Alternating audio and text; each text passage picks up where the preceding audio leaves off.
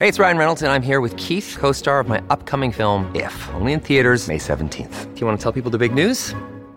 All right, I'll do it. Sign up now and you'll get unlimited for $15 a month in six months of Paramount Plus Essential Plan on us. Mintmobile.com slash switch. Upfront payment of $45 equivalent to $15 per month. Unlimited over 40 gigabytes per month. Face lower speeds. Videos at 480p. Active Mint customers by 531.24 get six months of Paramount Plus Essential Plan. Auto renews after six months. Offer ends May 31st, 2024. Separate Paramount Plus registration required. Terms and conditions apply if rated PG. When I was 16, I moved to Madrid, Spain to do a high school semester abroad.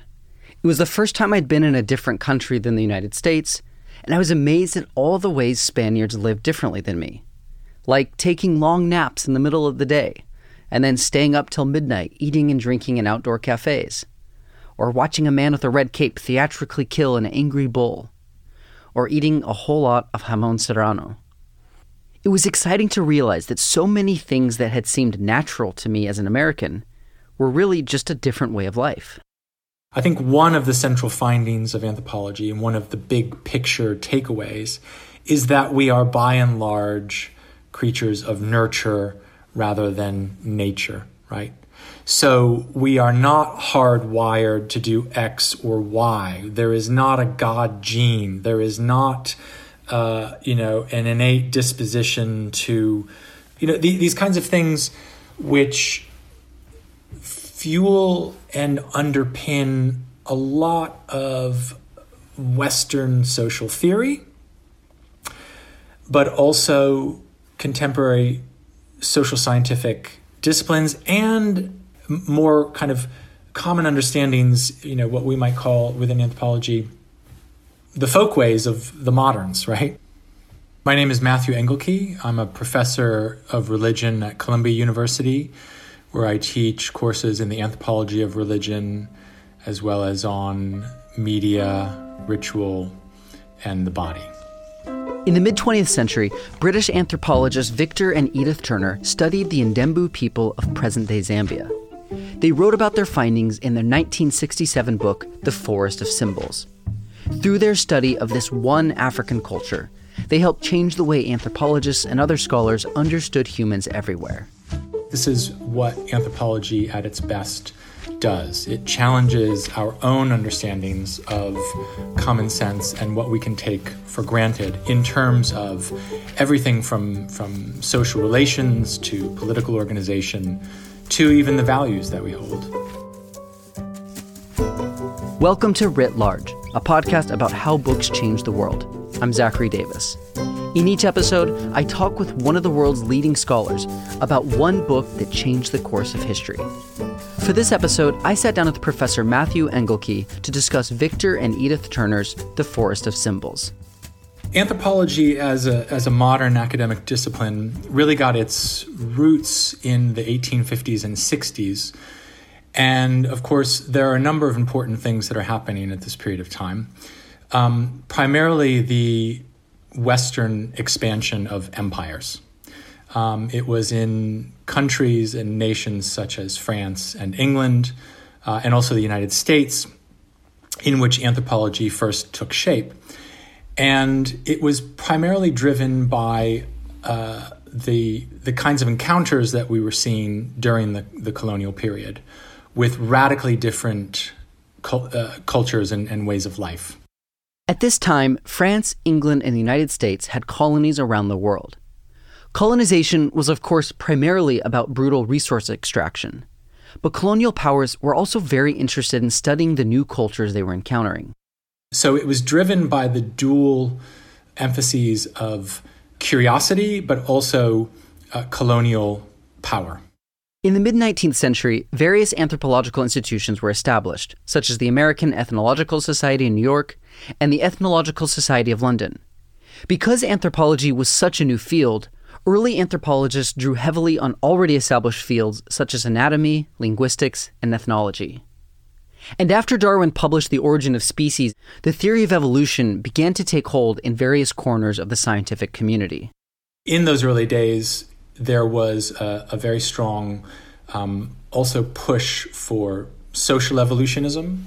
So it was driven by uh, the, the work of Darwin, which then comes into anthropology through such figures as Herbert Spencer, and whether or not we could um, apply what Darwin was finding in the realm of biology to the realm of society. By the turn of the 20th century, anthropology was getting firmly established and legitimized in universities. Institutions such as uh, Oxford University and Columbia University, um, where which became important early centers, first started hiring anthropologists, and the the real crux of of anthropology at that period of time um, was grappling with the diversity of cultures and how to understand the diversity of cultures against a, a, a, backdrop assumption, often at the time, that there was some kind of unity underlying these cultures. So the tension between universality and particularity, right? What makes us the same and what makes us different. Humans have always been aware that there are differences between peoples and cultures. But as anthropology developed as a discipline, Western researchers began to look at different cultures with a growing recognition that their own ways of life weren't necessarily the most correct or advanced, but instead just different. I think what starts to become a distinctive aspect of the anthropological approach right around the turn of the 20th century is a recognition that the ways in which we think about the world, whoever we happen to be, right? Victorian gentlemen or officers of the Smithsonian Institution, um, the ways in which we think about the world and how the world is organized might not be the natural way, might not be the uh, priv- might not be the, the, the rightfully privileged way. In other words, you start to see uh, in the 1920s the development of what the anthropologist Bronislaw Malinowski called the native's point of view. That is to say, we need to take seriously the way in which other people understand the world, challenging our own common sense presuppositions. Many of these early anthropologists saw value in studying other cultures because they revealed the beautiful variety of human life ways. And over time, scholars of this new field worked to refine its research methods.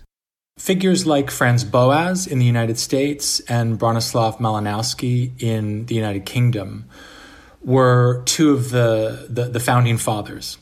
Um, and you know what's what's interesting about both Boas and Malinowski is that they both insisted on what became the hallmark of the anthropological method, at least within the Anglophone world, which was in-depth fieldwork with a particular group of people this anthropological method that Boas and Malinowski helped establish quickly became standard and was the approach Victor Turner would be trained in when he was getting his start in the field.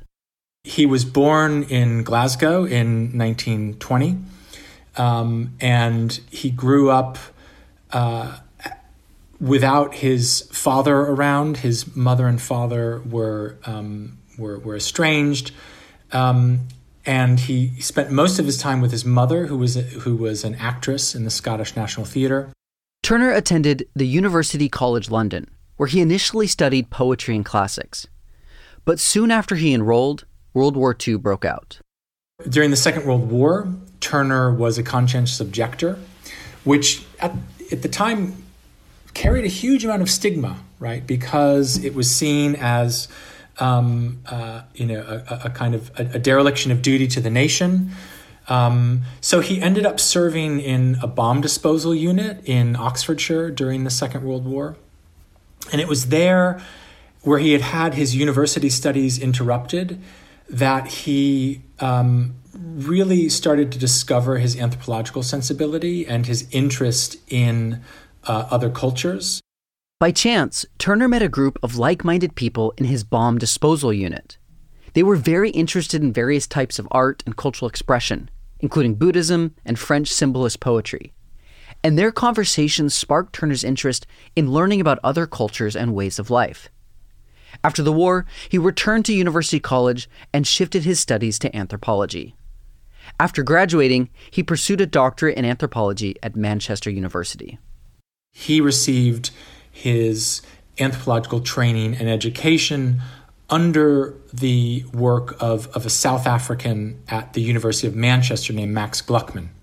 Now, Max Gluckman, who ruled at the University of Manchester um, from the 1950s onwards, was this incredibly charismatic figure.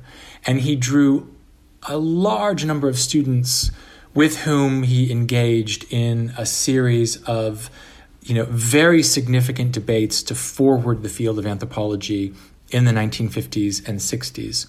And I, th- I think part of what gave Gluckman his edge is that he came from South Africa. He was a South African Jew, he was a Marxist. He was seen as someone who, you know, not coming from the elite uh, center of, of, of English society, British society, but someone from the colonial periphery. And that, I think, gave him a, a, an incredibly valuable perspective. And it was a bit of grit in the oyster with respect to the ways in which they approached the anthropological project. Gluckman's charisma captivated Turner and further solidified his interest in anthropology. And Gluckman's many connections in Central and Southern Africa shaped the research that Turner would become famous for. The figures of the Manchester School, as it came to be known, were working in mostly colonial contexts in Central and Southern Africa. And they were deeply interested in the ways in which colonialism was affecting local communities and, and ways of life. Europeans began colonizing this part of Africa in the 17th century. England, the Netherlands, France, and Belgium established colonies in Central and Southern Africa to extract gold, diamonds, ivory, rubber, and other natural resources. The European influence drastically changed life for the local populations. And unlike some other anthropologists, students from the Manchester School didn't turn their eyes away from these changes. In fact, many came to these regions specifically to study the impact Europeans were having on the local populations. There's a real tension, I think, within a lot of anthropological work between romantic and realistic views of society. A lot of anthropologists are, are, are very romantic. There's a certain kind of romanticism to the discipline of anthropology, which wants to emphasize um, uh, the you know the, the the valuable, seemingly timeless life ways of, of the other and the lessons that we can learn. This anthropological approach had a particular vision of non European cultures. This idea of a pristine way of life, uh, small scale society in which there's a kind of um, you know authentic existence and connection to the natural world, uh, unadulterated by the trappings of modernity um, in which some kind of true expression of the human character can be can be lived out, right? Um, but of course, no life way is timeless. No life way is stuck or or fixed. Um, and uh, you know, in the 1950s, certainly uh, it was impossible to travel to, to Central Africa and find some kind of um, you know pristine society which hadn't been touched by the forces or the or the influences of modernity. This romantic view wasn't only factually inaccurate, it was also based in fantasy. It's you projecting onto another group of people or, or, or some imagined group of people your own fairy tales, right? I mean, that's one that you know that's that's that's one reading of of the romantic strain of anthropology, and I think it's you know, it's, it's a reading we need to, to grapple with. Many of Gluckman's students were interested in studying the developing urban centers and mining towns. These mines, established by European colonizers, brought together many people from different backgrounds and cultures. They were interested in studying how these peoples of varying backgrounds negotiated their differences while living close together in this new capitalist economy. But Turner's interests lay outside the cities. He was drawn to more traditional pastoral forms of life and that shaped the subcultures he chose to study. Turner actually spent most of his time in uh, in villages outside of this uh, ur- urban setting. But in a way, his focus in a more kind of romantic vein of, of anthropological imagining in some ways turned out to be more radical or maybe just as innovative in the fact that he focused very squarely on the centrality of ritual to social life. And for a lot of his um, contemporaries, certainly at Manchester, ritual, religious tradition, symbolism, these kinds of things were um, kind of icing on the cake or not, not the real stuff of society, right? Because it wasn't politics, it wasn't economics. And I think part of what Turner shows in this focus on ritual is just how central ritual is to the work of politics, to the work of economics, to the fabric of society. That ritual is not um, the dressing, ritual is not the colorful extra element, but it is through ritual that we articulate our values and live those values out, right? And so this is a large part of what the forest of symbols is grappling with as as a text. So Victor Turner, I'd love to know the circumstance of how he arrived at the Ndembu people, um, and what was his field work like. It was not unusual in the 1940s and 50s, or really up through the 1940s and 50s, for the field sites of um, anthropologists in training to be uh, negotiated between you know the the individual involved and the supervisor. So in this case, Max Gluckman, the professor at Manchester, and Gluckman, who had very very strong connections in uh, in northern Rhodesia and down through South Africa. Um, in a sense, was able to kind of place his students with different uh, communities or groups of people. Turner told Gluckman he was interested in studying ritual, and he arranged to do his fieldwork in northern Rhodesia, present day Zambia. It was the early 1950s, and Turner was working on his PhD. One of the most important aspects, I think, of understanding his work, and it's relevant not only to how it was carried out, but to how it was produced, is that he went to the field with his family. And this was highly um, frowned upon by his professor his professor did not want him to go with his uh, wife and young children to the field because it was seen as you know uh, you know a distraction. It was seen as not a place to bring the family. But uh, he did. He insisted on it as did his wife. His supervisor allowed it on one condition. His supervisor made a stipulation, the kind of stipulation that you know um, today would would strike us as as completely outrageous. Um, but his supervisor is said to have um, agreed only by saying, "Okay, well, you can go to the field with Edie as long as she doesn't get pregnant in the field." Right. So this kind of very you know patriarchal authoritative structure of of the academy and, and certain understandings of, of gender sensibilities, right, really dominated um, the, the, the big picture. Victor Turner's wife, Edith, did more than just care for the kids. She became a central part of the research team on this project and helped her husband write The Forest of Symbols. Victor, Edith, and their two young children lived with the Ndembu people for over two years. These are people in in what is today Zambia and parts of the Democratic Republic of Congo and even slightly into Angola, uh, who at the time in the 1950s lived in highly fluid villages.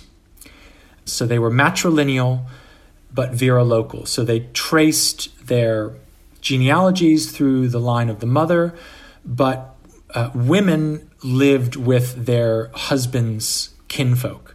So their allegiances are to a group of people with whom they do not necessarily uh, live, right? Because they are connected through the mother's line. And this is especially the case with the woman in question, the wife in question, um, because she doesn't feel an affinity or connection to her in laws, if you will. And one of the things that stuck out for the Turners in their fieldwork was just how much this led to fission and fractures within social life. Contrary to the image of, you know, the romantic anthropological sense that, oh, I want to go study this group of people who live in a kind of timeless tradition where things never change and there's wonderful stability. In Ndembu social life was a constant, there was a constant state of change. There was a constant flux. And it wasn't all, you know, kind of peace, love, and happiness, right? There were, there were, there were tensions within the organization of social structure, which were negotiated through and made sense of through Ndembu ritual life. This is what Turner was interested in how the Ndembu community worked out these tensions through rites of passage. A rite of passage is a ritual which marks the transition from one state of being to another. So, a rite of passage is something like a marriage or a funeral. Right? Funerals are incredibly important rites of passage because they mark for us, whoever we are, the proper transition to death and, in many cases, not all, but in many cases, the afterlife. So, a rite of passage has to be held in order for this transformation to take place. The Forest of Symbols, which was published in 1967, is a collection of essays detailing both specific Ndembu rituals and more general theories of how we should understand ritual symbolism and ritual processes such as uh, rites of passage. Many of Turner's essays in The Forest of Symbols focus on specific Ndembu rites of passage. One of these is on the uh, girls' puberty ritual, which in the, the, the local language is called Nkanga. And what Turner does in this essay is delve into a very, very detailed analysis of all of the symbolic elements of the ritual symbolism the central symbol in the particular ritual here is what's called the the the symbolism of the milk tree. So the milk tree is an indigenous tree which is called the milk tree because it emits a, a white sap, which is uh, reminiscent of breast milk. So this is important to the Ndembu because they are matrilineal. That is to say, again, they trace genealogy through the mother. So it is breast milk which becomes the kind of master symbol of belonging and connection for a particular family, right? I think one of the things that really stands out about the ways in which Victor Turner addresses ritual symbolism is the depth to which he deconstructs the meaning and the significance of something seemingly as simple as the sap from a tree. And through his analysis of this milky white substance, he tells us about the ways in which the Ndembu understand matrilineal relations, about the differences between men and women, about the tensions between mothers and daughters, and about the ways in which the unity of the Ndembu people is both brought together through that symbol, but also challenged by that symbol. One of Turner's big insights is that symbols often bring together seemingly contradictory elements. And let's think about this with respect to um, let's say, the American flag, right? Which is a symbol of unity, right? But the elements of that symbol also emphasize distinctiveness and uh, difference, right? You have 13 stripes for the 13 original colonies, and you have 50 stars, one for each of the existing states. And so within something like the flag of the United States, you can make an argument that this is a sign. Oh, th- look, we're all one people. And yet at the same time point to it and say, no, we're not all one people. We're 50 people. And oh, we need to understand ourselves against why are these 13, right? Why are they privileged? Oh, because they're the original states, right? So, you know, there, there are all sorts of ways in which um, ritual symbols or, or, or, you know, central social symbols contain these, these, these multi-layered, or as he would put it, kind of polysemic elements, right? We cannot ever reduce the significance or the meaning of a symbol to one thing, right? And this is one of the most, I think, important aspects um, of his work. What are the Turner's arguments about the social role of ritual? Turner, in The Forest of Symbols, makes a few very important points about ritual and ritual symbols. Maybe one of the most important is that ritual symbols produce action. Right? Ritual symbols motivate us to to do things in, in the world. Uh, ritual symbols also reflect our values and help us understand what it is we hold valuable right i think one of the, the, the central pillars of what he is arguing is that we can look at rituals as a kind of microcosm a symbolic microcosm of a larger social order right and so we we can read rituals as a, a, a, manual or a map of who we are or what we are as a society. And these findings about ritual and symbolism among the Ndembu are relevant beyond Ndembu culture. Probably the most significant essay in The Forest of Symbols is an essay on the concept of liminality, which Turner describes as the state of being betwixt and between. Liminality is often a central part of ritual action, and it is the moment of a ritual process in which the actors are no longer constrained by the structures or expectations of society. One example is a student's passage from high school to college. The summer between high school and college can be understood as a liminal period, right? And, and this is something that the Turners and those who have been inspired by the Turners have uh, elaborated upon at great length. So, what makes you liminal, right? Well, you are a high school graduate, but you are not yet a college student. So what are you supposed to do? Well, you're supposed to enjoy a certain amount. I mean, at least in the in the kind of in, in one of the prototypes, you enjoy a certain amount of freedom from the strictures of expectation. Right? You're no longer a student. You're no longer a child, but you're not yet an adult. So you are, as Turner put it, betwixt and between. Okay?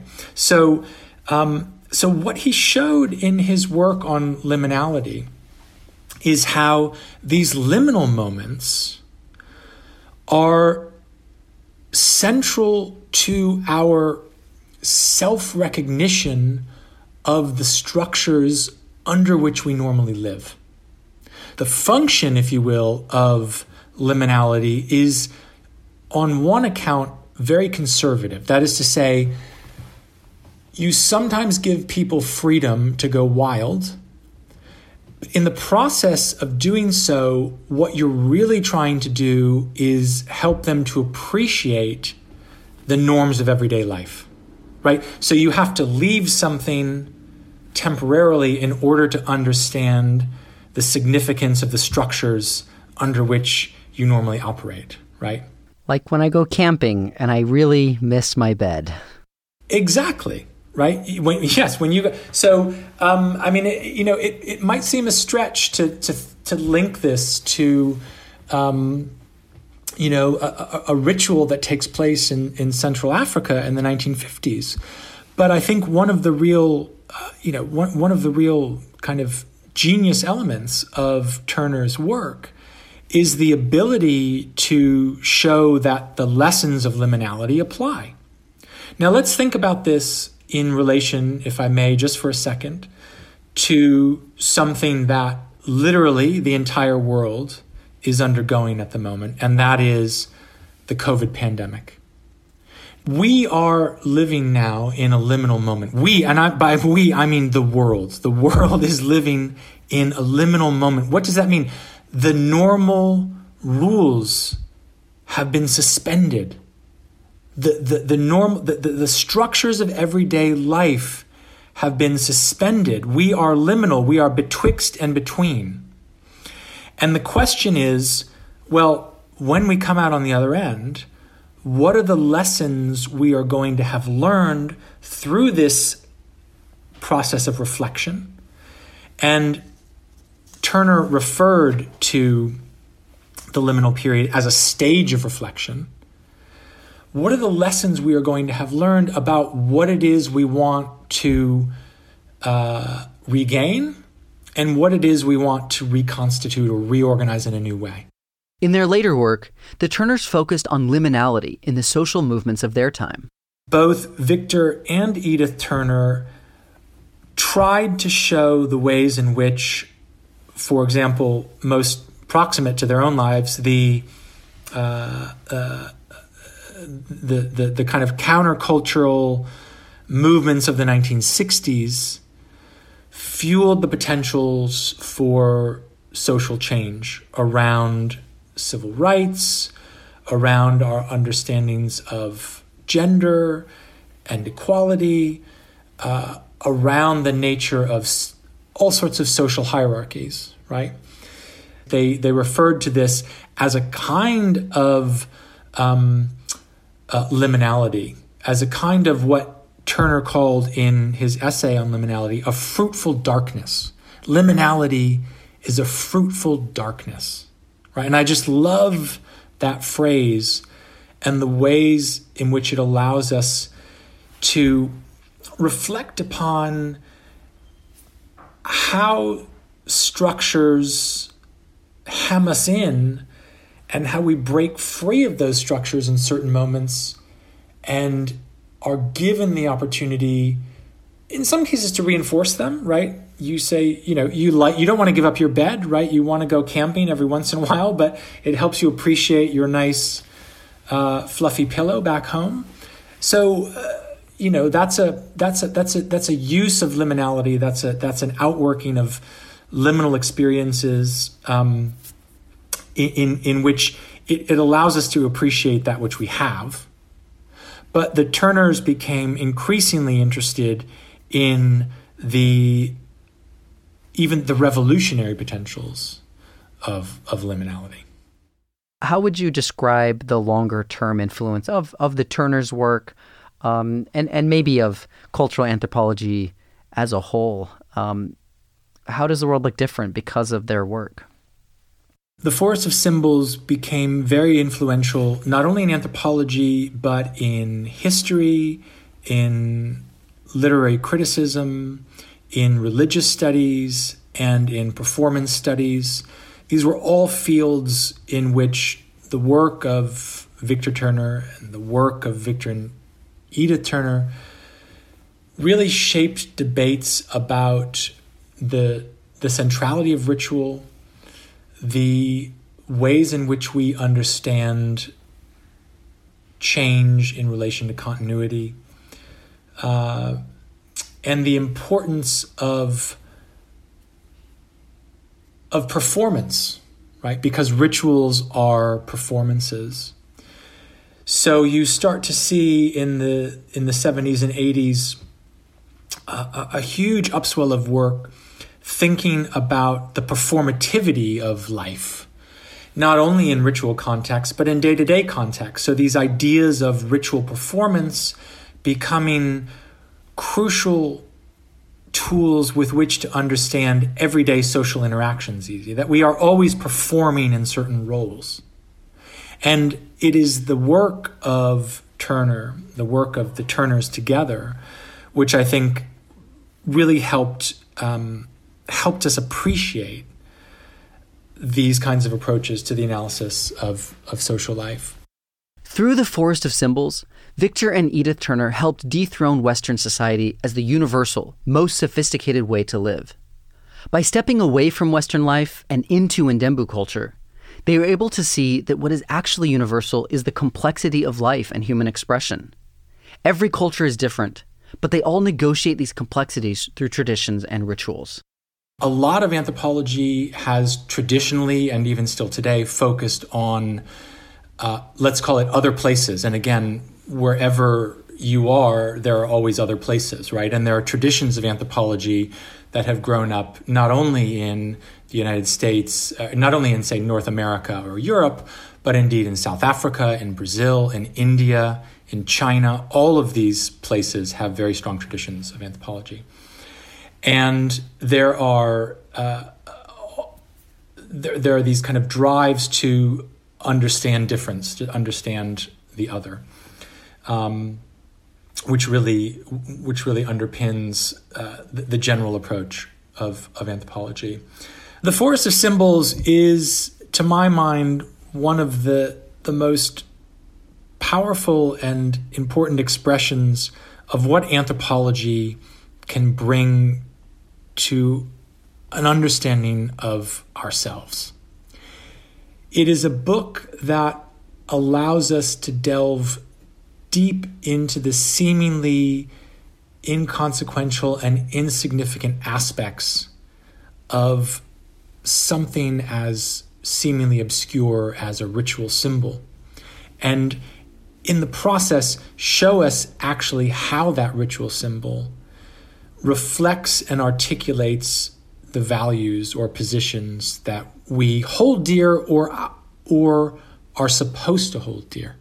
The Forest of Symbols is a book that really allows us to understand how the seemingly insignificant details, the seemingly uh, uh, simply colorful details of life are much more than window dressing, are much more than the, the, the frills. And really, as Turner would put it, produce action, really matter to the constitution of who we are.